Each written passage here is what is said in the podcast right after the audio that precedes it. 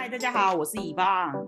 嗨，大家好，我是 Tiffany，欢迎收听海龟。嗨，在节目开始之前，请先 follow 海龟派的 Apple Podcast 跟 Spotify 频道，也不要忘记追踪我们的 IG Explore Our Pie。上一集我们聊到了 Emily 是怎么从台湾的大学申请到美国读一年的交换学生，以及在寄宿家庭跟轰爸轰妈的生活体验。Part Two，我们要接续分享 Emily 一路上发生的各种插曲跟意外，在收听的最后也会给大家实质上的建议及参考方向哦。那你那时候是就是几月份去入学的啊？因为像我们留学生好像是九月、十月开始嘛。那你们呢？也是九月啊。我记得那时候会有一周的 orientation。就是新生训练，然后新生训练完就开学嘛，所以就是大概九月中吧吗？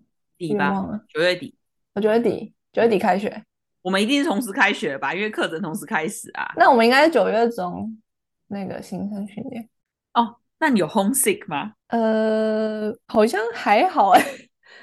有啊，吃吃东西的时候就会很想念台湾食物。这什么？因为美国的食物真的是吃不吃不太习惯，还是喜欢吃中式的。而且美国人很不爱喝汤，诶，就是餐点好像都不会有汤，他们习惯喝饮料或是冰冰水。这我真的超不习惯的。我觉得冰水是真的很不习惯，因为他们每次你只要没有跟他讲说水不要加冰块，他那个 ice water 就出现在你面前了。对啊，为什么要加冰块？然后我还我就跟美国人说。那我们不不加冰块，是因为我们喝了会经经痛。然后他超惊讶，他说精通是什么？他好像没有精通过。好像有些人也会啦，就是看吧。但是我知道他们很习惯吃止痛药，这个我有发现，就是在美国好像阿司匹林或者是什么 Advil 嘛什么的都好容易取得。然后就是连可能我跟我朋友吃个早餐，他都会要我说：“哎，你帮我带两颗。”我说：“哎，怎么？”他说没有，我今天就感觉怪怪，我想要吃两颗，就是好像什么事情都可以用止痛剂。可是他们买药不是要，就可以可以像台湾一样去那个药局就可以买到。我觉得那个基本的止痛药，像刚刚 Tiffany 提到的什么 Advil 啊、Ibuprofen，其实这些成药都是可以直接买，而且这个都是最基本的那种止痛吧，嗯、不管是什么经痛、头痛。微发烧或者是什么受伤的止痛药，这些其实最基本的都是可以自行买，但是其他就是需要有 prescription。哦，可是那个 Amy 她室友那时候是跟我说，她从来没有想过会精通，我觉得超压抑。连老人他们也很爱吃冰的东西，而且冬天的时候也照样吃冰。在台湾，你你你很少看到老人会在那边挖冰淇淋来吃，那我超压抑，很想跟他说，哎。你可以吃这么多冰吗？而且是很多老人都这样。但我觉得吃冰淇淋好像也是一个习惯吗？他们的习惯吗？我觉得他们好常吃冰淇淋哦，好像就是只要今天不顺心吃冰淇淋，今天好开心哦，也吃冰淇淋。今天怎么样？哎，好像抱个冰淇淋，今天就会过得比较完美一点。我不懂哎，为什么冬天明明就那么冷，还要吃冰？我也不懂。而且之前好像我在寄宿家庭的时候有用什么温水来喝，他们觉得很奇怪。他们觉得超奇怪，哦、对对对，他们真的想说你 你你是 sick 吗？为什么要喝温水？他们不理解那种我们没办法承受这么多冷的东西在身体里面那样子。对，我觉得唯一他们会喝什么热的话，应该是什么热咖啡啊这种东西才有可能会出现热的，或是 hot tea 热牛奶。哦，而且热牛奶其实也很少，说实话。对吗？为什么 hot chocolate 吧？应该是 hot chocolate、hot coffee 什么。Hot tea 大概只有这三种吧，你就其实不太会出现什么热饮在他们的生活当中。对，也没有 hot soup，很少，真的没有 soup 哎、欸，奇怪。有啦有啦，我觉得他们可能就是比较像浓汤类的，你知道那个 clam chowder、哦、那一类的。哦、但我觉得就喝那种清汤啊，就是对，冬瓜汤啊还是什么，不知道啊，就是他们只有浓汤，对啦，你自己煮吧。我就不太会料理，叫我自己煮。哎、欸，你刚说哎，欸、不太会，没错，是我我会基本的，但是如果是那种就是很想要餐厅类的那种，对，餐厅类的那种，我就没办法，太麻烦，我也不想要。但基本的，我那时候几乎每每天都自己煮啊，但是就是基本的啊，饭菜啊，或是意大利面啊这种。不是啊，因为还有一个点是，是因为你吃素的关系啊，所以你才要自己煮啊。哦，对啊，真的，我觉得吃素在外面真的麻烦。虽然我觉得美国吃素还蛮方便的，其实还蛮多素食选项。哦，怎么说？就是每一间店基基本上都会有素食选项啊，不然就是你可以去跟店员说客制化，比如说那个 taco 啊，你就可以选说你哪，你就可以先问他说哪个。是素的，然后就要加这个加这个，不要哪一个这样，就基本上都可以客制化。嗯，但我知道好像也是因为在美国，其实素食的人，或是有一种叫海鲜素，就是反正我觉得他们这一类的人会比较比台湾多吧。我觉得还有一种很有感的是，因为你到了美国，你就会发现很多人什么 lactose intolerance 或者是什么那个 gluten free 什么，就会越来越去注重说，哦，我的身体好像不太能去吸收哪些。嗯，哪些 ingredients，、oh, 对对？而且那时候在国外讲说，哎，自己吃素好像不会被觉得是很奇怪的人。以前在台湾讲说你吃素，人家都会很压抑，说，哎，你为什么吃素？就是会觉得，因为那时候吃素的人很少啊。可是现现在台湾其实吃素是越来越多啦，只是说我那时候在台湾，然后去到美国，就会发现，哎。大家怎么都不会觉得就是我是个奇怪人这样，他们反而觉得很 OK，然后还会就是特别帮你想说你要吃什么，帮你准备这样。我觉得纯粹是因为美国好像挑食的人也蛮多的啦，说实话。哦、是啊、哦，你说那个很龟毛，吃东西很龟毛的人也很多，就是可能哦，我今天不吃这个，不吃那个，我觉得这样子的人也也蛮多的啦，也不少，所以。我觉得对他们来讲应该是习以为常吧。他们觉得每一个人想要吃什么，或是他们只吃什么，对他们来讲其实很正常。他们不会觉得说，哦，你可能今天不吃肉啊，对他们讲是一个啊，你很怪这样子。不会，他们说，哦，是哦，好哦，那你就小心不要挑到就是有什么的。他们觉得很理所当然。嗯，而且他们不会觉得很麻烦。有些人是因为什么过敏啊，我不吃什么，也是因为身体生病啊不吃，所以他们一点都不觉得素食人是很麻烦的。我觉得这这一点是就还还蛮好的，嗯，我蛮认同的，因为我那时候有一个朋友，他是他也是吃素，然后我就是记得他就会很大大跟你去分享说他吃素的原因，因为有些人好像不是单单觉得哦不想吃肉，好像有些人是因为觉得好像要什么环比较环保嘛，或者是哎对这个地球有一些贡献，然后我觉得在美国其实他们非常的喜欢去。大谈自己的这种意识概念，好像自己的这个观念，哦、对，有吧有吧，就是好像如果我嗯，嗯今天做任何的事情，其实背后都有一个很重大的原因，然后这个很重大的原因就很值得拿出来跟大家讨论。哦，对对，其实，在台湾真的不太会讲，就是特别问的时候才会讲，然后其实平常真的是不太讲说自己为什么吃素，因为就会觉得很怪啊，对啊。从小到大，那个环境就会让你觉得你跟别人是不一样的，对，可能是亚也是亚洲文化之一啊，就是你不要当一个异类，要跟大家一样。对啦，我觉得可能这种在台湾的话，人家会觉得就就会觉得你是不是有什么不一样，你才要去吃素。但是在这边的话，Who cares？真的就是这句话，Who cares？你想吃什么就是你的自由啊。然后就是你自己喜欢怎么做，就是那是你自己想要的，不会有人觉得说，哦，你是不是很特别，或是你刚刚说的异类嘛？对美国其实印象很好诶，我在那一年就是其实也没遇到什么不好的事情，那很好啊。然后遇到大家遇到的人都很好，这样。可是你一整年都是只有待在 Eugene 吗？还是你有去别的州或是其他城市？有啊，就寒假、暑假、春假都去别的州。他真的很会玩哦。我觉得好像玩太 多了，应该 多一点放在那个生涯规划，就玩太多。哇，这样很好啊！去美国就是因为州跟州都很临近嘛，所以你就是要好好把握这些机会。还要坐飞机？不是，但是你不用出国，你不用跨国，嗯、对吧？你就是都在国内，可是你就可以去到好多。因为我觉得其实每个州的文化都不太一样啦，你就会觉得哦，明明都是在国内，可是好像去了另一个国家一样，就是你的感受会不太相同。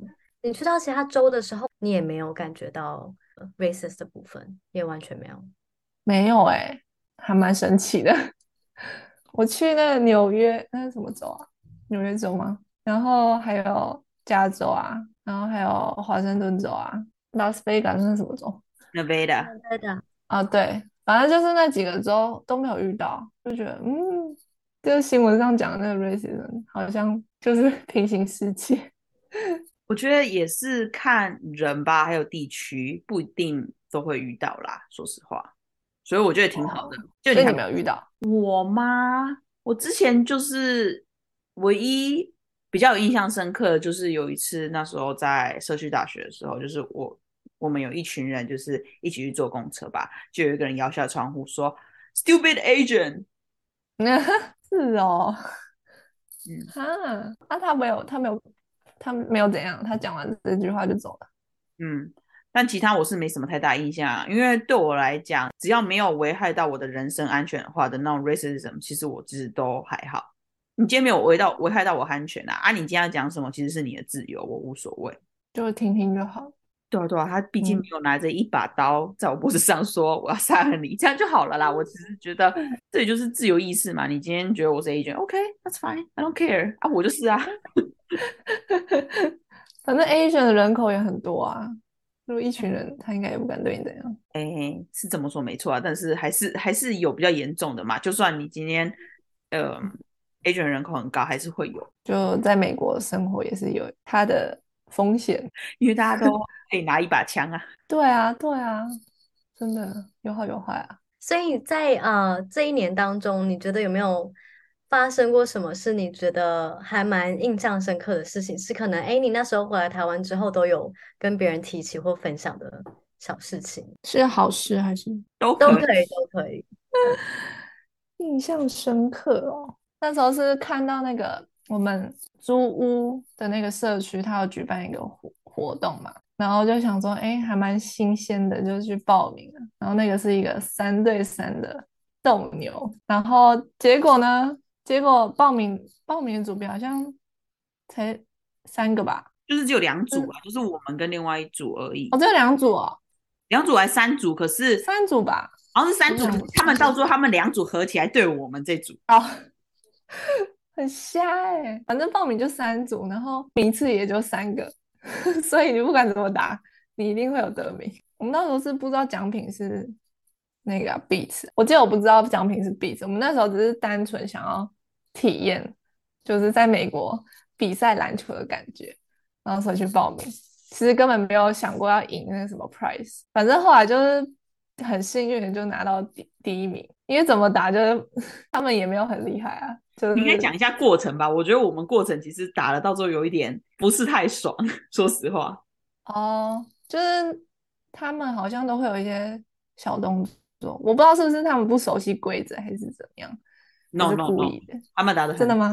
他们其实就是打的很脏，嗯，因为是哦，当时候的情况其实是很明显的，我们三个人其实呃资质比较好一点，不要说啊，我们有那个 skill，说实话，他们其实真的没有那个 skill，因为我们打的很干净，唯一会撞的人应该只有我而已，他们两个其实都不太会，就是比较有机会去做那种防守，可能比较激烈动作，有可能是我而已，因为我对那种。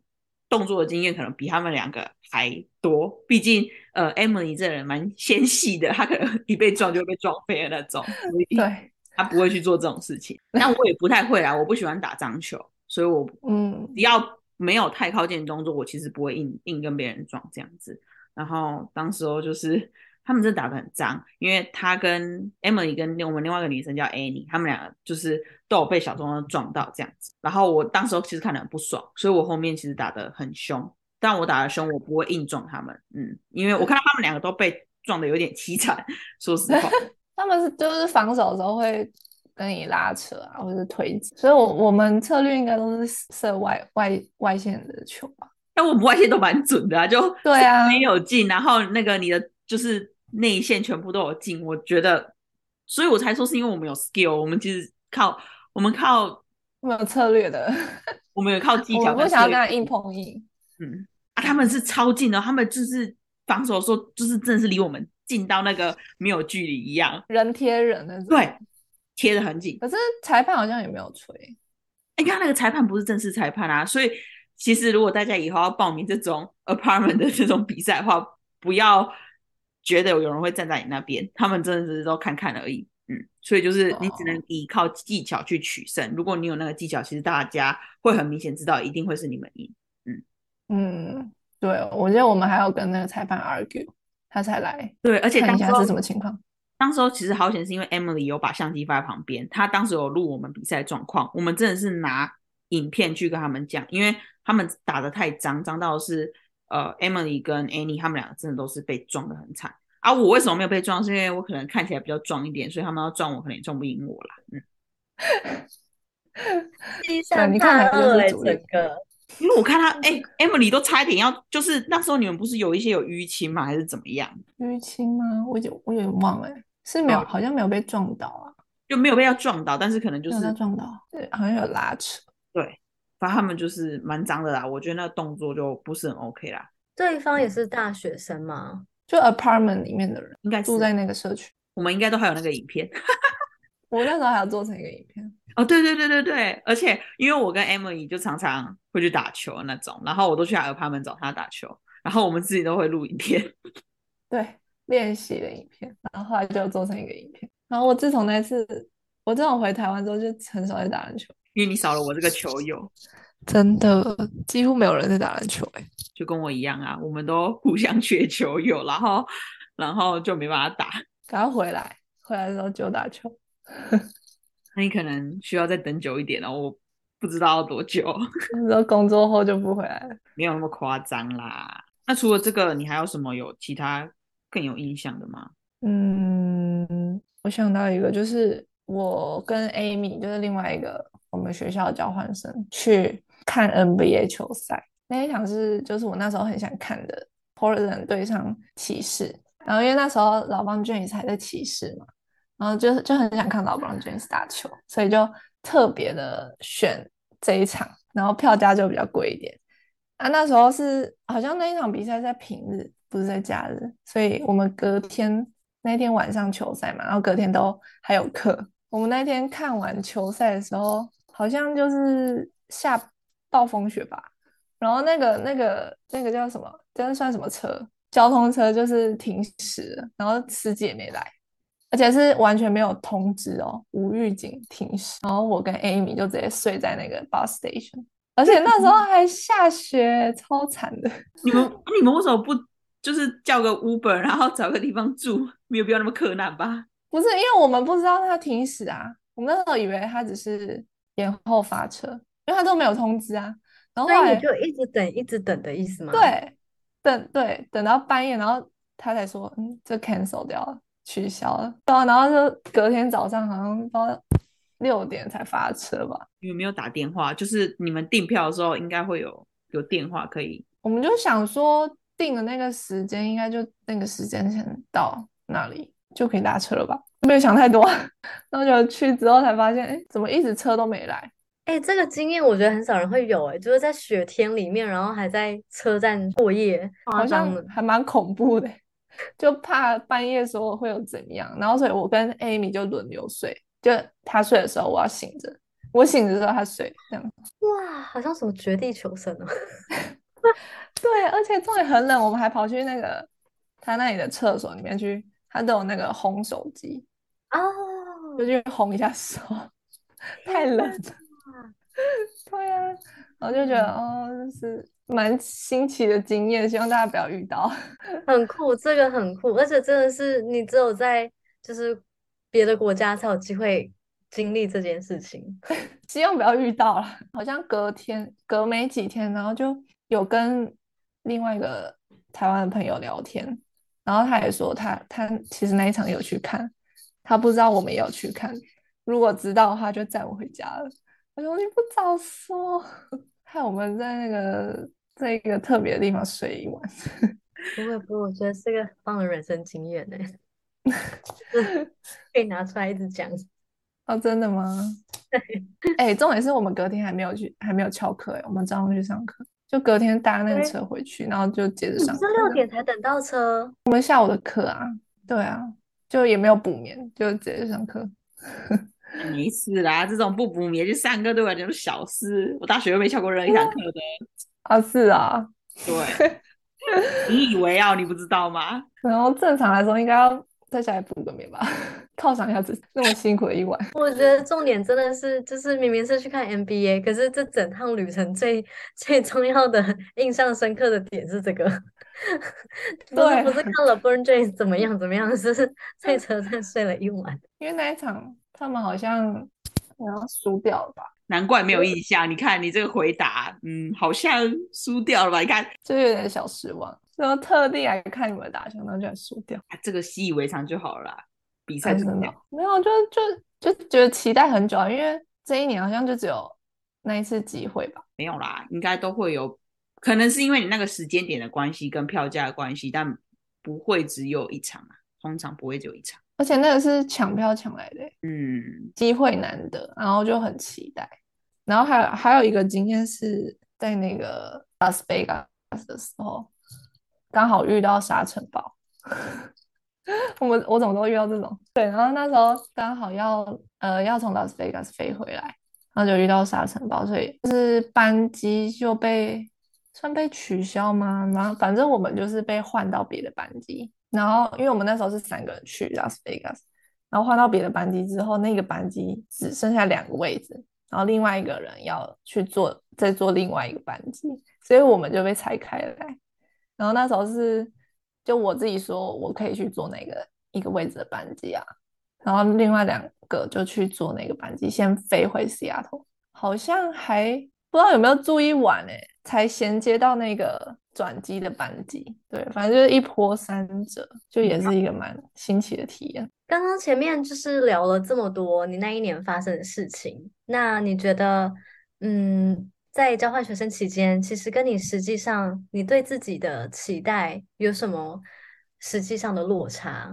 呃，我那时候其实有期待自己能在美国有工作经验，就是学生好像可以做一些打工或者实习。那时候其实也有去学校看有什么机会可以申请嘛。就是那个被我问的那个人，他就说，就是如果你要你要申请实习的话，你就是。要有一个一个学期，你就不能上课嘛？就是你要专注去实习吧，那你就不能上课。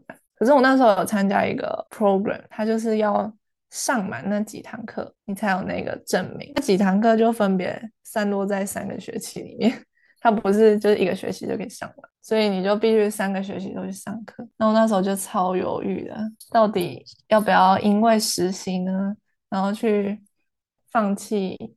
就是这个 program 进行到一半了，就已经上了一半的课程。那如果你直接放掉的话，就代表说你前面上了就就没有用啊，也不是没有用，就是你这 program 就被迫终止。那时候决定就是说，那还是把它上完好了，因为不知道自己实找找的实习有没有就是符合自己想要的，所以后来就没有去积极的在找实习跟打工。不会这样，你有更多的时间，就是去旅游啊，去看看其他地方啊。其实我觉得这样也没有不好啦，说实话，因为当时你也就只有来一年嘛，一年没有必要让自己 这么 hardcore 吧。其实玩也是一个部分，说实话，而且你刚好有更多机会跟时间去其他地方，说不定你当时如果选择实习，你并没有这么多机会可以去。其他的州啊，或是城市，你得说哦，要做这个工作，然后时间都把它放在工作上面了。